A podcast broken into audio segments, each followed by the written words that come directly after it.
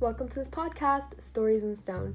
I'm Marina Ahmed, and allow me to introduce to you the podcast co hosts and what these next five episodes will be about. Amelia Jankowicz, Diana Zazova, Jamie Alfaro, Venetia Liprasad, and I will be discussing how the Sword in the Stone myth is incorporated into more recent pieces of literature. The characters we will be discussing can be characterized with a couple of distinct traits. One of these traits being the roles that each character had to fulfill, more specifically, how they were destined to a certain prophecy or fate by bloodline or by the environment. Another common trait is wielding a special instrument that only that character can manage to use. So we hope you guys are excited to tune in, enjoy, and thank you so much for listening.